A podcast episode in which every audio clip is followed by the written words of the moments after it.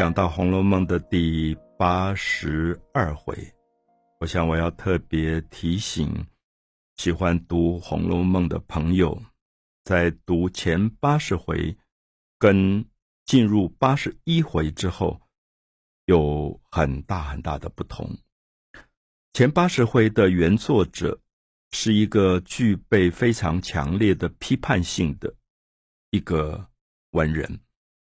我常常称他为中国历史上在十七世纪、十八世纪最了不起的一个启蒙运动家。什么叫启蒙运动？啊，法国在十七世纪的时候有伏尔泰、有卢梭、有孟德斯鸠，他们提出人生而平等，他们提出了很多人性解放的议题，所以被称为启蒙运动，等于是。打开了老百姓思考的自由度。那中国其实，在同一个时间，像《红楼梦》这本书，非常像启蒙运动。对于一个社会里面，为什么女性受到这么大的压迫？为什么女性没有独立自主的思考的可能？为什么一个女人结婚之后要受丈夫这么大的钳制跟压迫？为什么一个儿子要受父亲这么大的一种牵着鼻子走的不自由的现象？《红楼梦》在前八十回中一一都论述到，所以它完全是一个可以媲美西方启蒙运动的重要的著作。可是我好几次提到说，八十一回以后，今天我们讲八十二回，你就会发现。补写的作者思想没有原作者那么自由，他好像希望把这本书引导到考试做官这件事情上。因为古代的读书人头脑里只有一件事，就是读考试的书，因为他才可以让你做官。所以我们记得在小说开始的时候，二十几回，那春天来了。那十几岁的少年贾宝玉坐在桃花树下，他就偷偷读他父亲不准他读的禁书。那这个禁书也就是《会真记》，描写崔莺莺跟张君瑞自由恋爱的故事。我们知道这样一本书在今天都是世界文学的名著，可是，在当时父亲是不准他读的，是禁书，所以要偷偷读。为什么要偷偷读？因为。它跟考试无关，所以我们就看到原作者一直有这个思想，就觉得人为什么一定要受父亲的钳制？一个年轻人为什么有不能有独立思考的可能？可是到了八十二回，我们看到标题上出现一个老学究啊，我们常常讲学究，就是在大学里教书教久了，这些人。他很可能有一些固定的、保守的、僵硬的看法。他对于今天的年轻人头脑里想的东西也不了解，然后就用老师的威权来压迫这个孩子。啊，我想不止在大学教书，其实在国中教书、高中教书都有可能有这种学究式的人。那“学究”这个字是不好听的字，其实就是说，这些人读书已经读死掉了，没有活泼的思想了。也不关心活泼的生命，所以他在教学生的时候没有办法对年轻人有任何的启发，相反的只有压制。所以我们就看到第八十二回介绍了这个老学究出场，叫做贾代儒。我想读《红楼梦》的人对贾代儒应该有记忆，因为这个人在小说一开始，大概第八回、第九回。就写到过他，啊，我们知道姓贾，他是贾家的一代，那他的辈分是代字辈，代替的代。我们知道贾宝玉的爸爸贾政，啊，或者他的伯父贾赦都是文字辈。那现在大概贾家当红的这一代都是文字辈，然后下面是玉字辈，再下一代是草字辈，草字头的像贾琴啊、贾强啊、贾兰啊，都是草字辈。所以代字辈是辈分非常高的，可这个贾代儒是一个读书人，辈分很高，可他有一个致命伤，就在那个年代当中，大家都觉得他读书读得很好，一辈子读书，可他每次考试都没有考取，每次考试都没有考取，就表示说你不能做官。所以这样的一个人就是典型的老学究，就是好像也混到大学里教了一个书，可是，在社会里没有人看得起他，也不觉得他有任何生命上的光彩。那这个贾代儒，我们如果记得他的话，他在小说一开始的时候是一个非常没有自信的人，没有威严的人，然后他在。被聘请在贾家的私人小学里教书，带几个学生，他也觉得自己好像很窝囊，好像他自己有胸怀大志，可是又不能够一展长才，就有一点怀才不遇的感觉，所以因此就有一点像我们常常讲的酸文人，甚至是更糟糕的臭酸文人。那八十二回就集中讲贾代儒这个角色。我们谈到贾代儒，《红楼梦》这个人物，我希望能够把小说一开始第八回、第九回这个角色再跟大家叙述一次。就是他是贾家辈分很高的长辈，是代字辈，代替的代啊，代字辈的，那辈分非常高，然后一辈子也苦读啊，一直读书读书，可是。好像运气不好，每次考试都没有考取，每次考试都没有考取，所以我们看到比他晚一辈的贾政、贾赦，甚至更晚一辈的贾珍都在做官，可是贾代儒就是没有官做的，所以最后他的下场就是贾家反正是做大官的贵族家庭，就说我们需要有个私人小学来教育我们自己家里的子弟，所以贾宝玉也在这个小学里读书，所以聘请的老师。就是贾代儒，所以我们就觉得，哎，奇怪，如果这个贾代儒真的爱读书，是一个有热情的读书人，你即使不能做官，你今天教一个小学，在台湾的偏乡教小学，也有很有热情的老师，很爱这些学生，很把教育当成是自己的一个重要的志业来看待的。可是你就感觉到贾代儒好像不是这样的人。我说他酸文人，臭酸文人，就是他连教育的热情都没有。因为我们看到小说开始的时候，贾宝玉认识了一个小男孩，比他小一点，叫秦钟。他觉得秦钟很漂亮，就希望跟秦钟一起去上课。那秦钟家里穷，那秦钟的爸爸叫秦业，那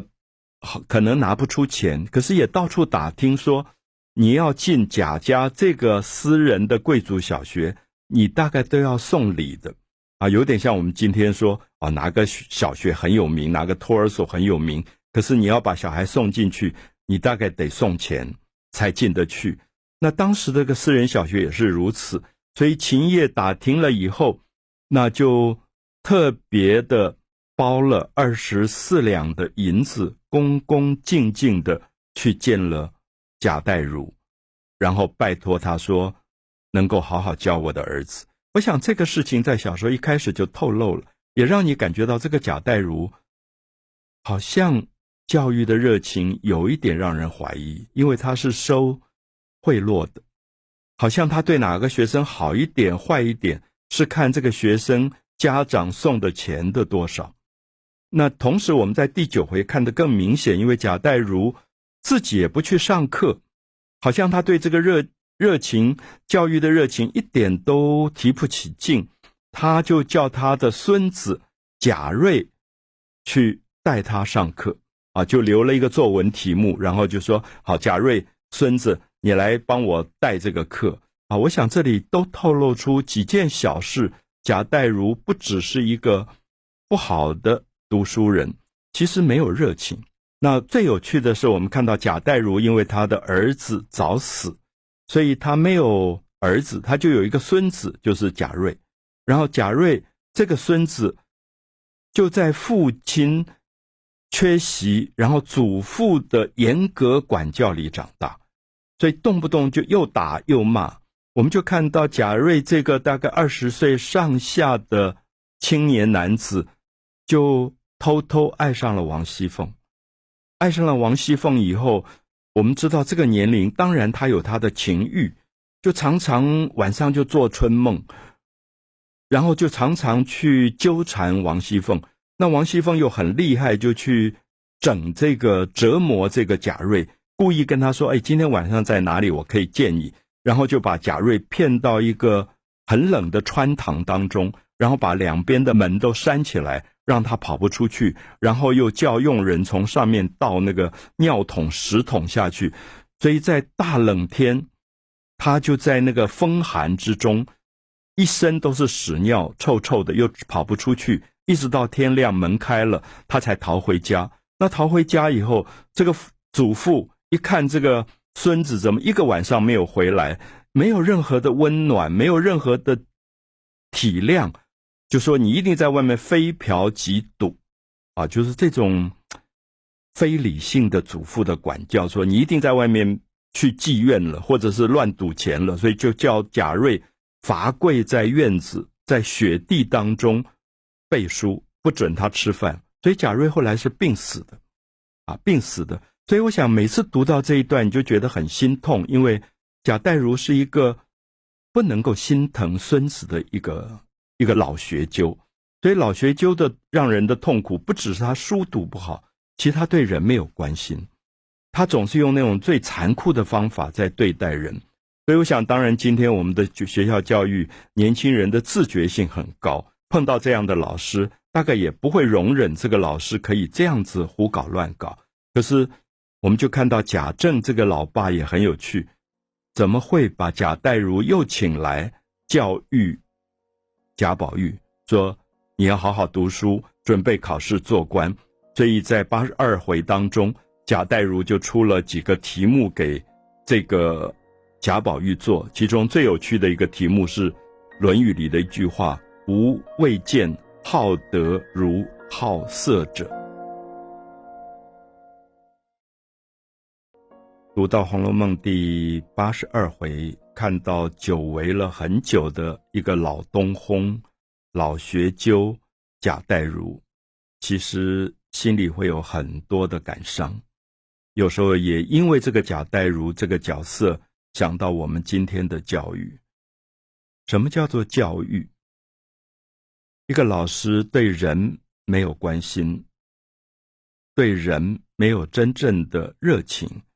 所有的学问其实可能是虚假的。我们看到贾代儒曾经有一个孙子贾瑞，二十岁不到就死了，死得很难堪，因为他暗恋王熙凤，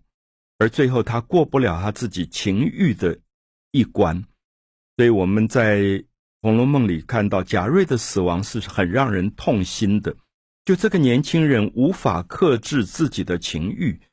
然后暗恋一个厉害的女人，又被这个厉害的女人玩弄于手掌之中。我不知道这个时候，如果这个祖父贾代儒关心这个孙子，他应该可以跟这个孙子好好坐下来，问他生命究竟碰到了什么困境。可是贾瑞根本不敢跟祖父讲。贾瑞每一次在外面碰到痛苦的事，回到家里就被这个贾代儒祖父又打又骂，跪在雪地里面，不能吃饭，不准吃饭，叫他背书。所以贾瑞后来在病床上遗精而死，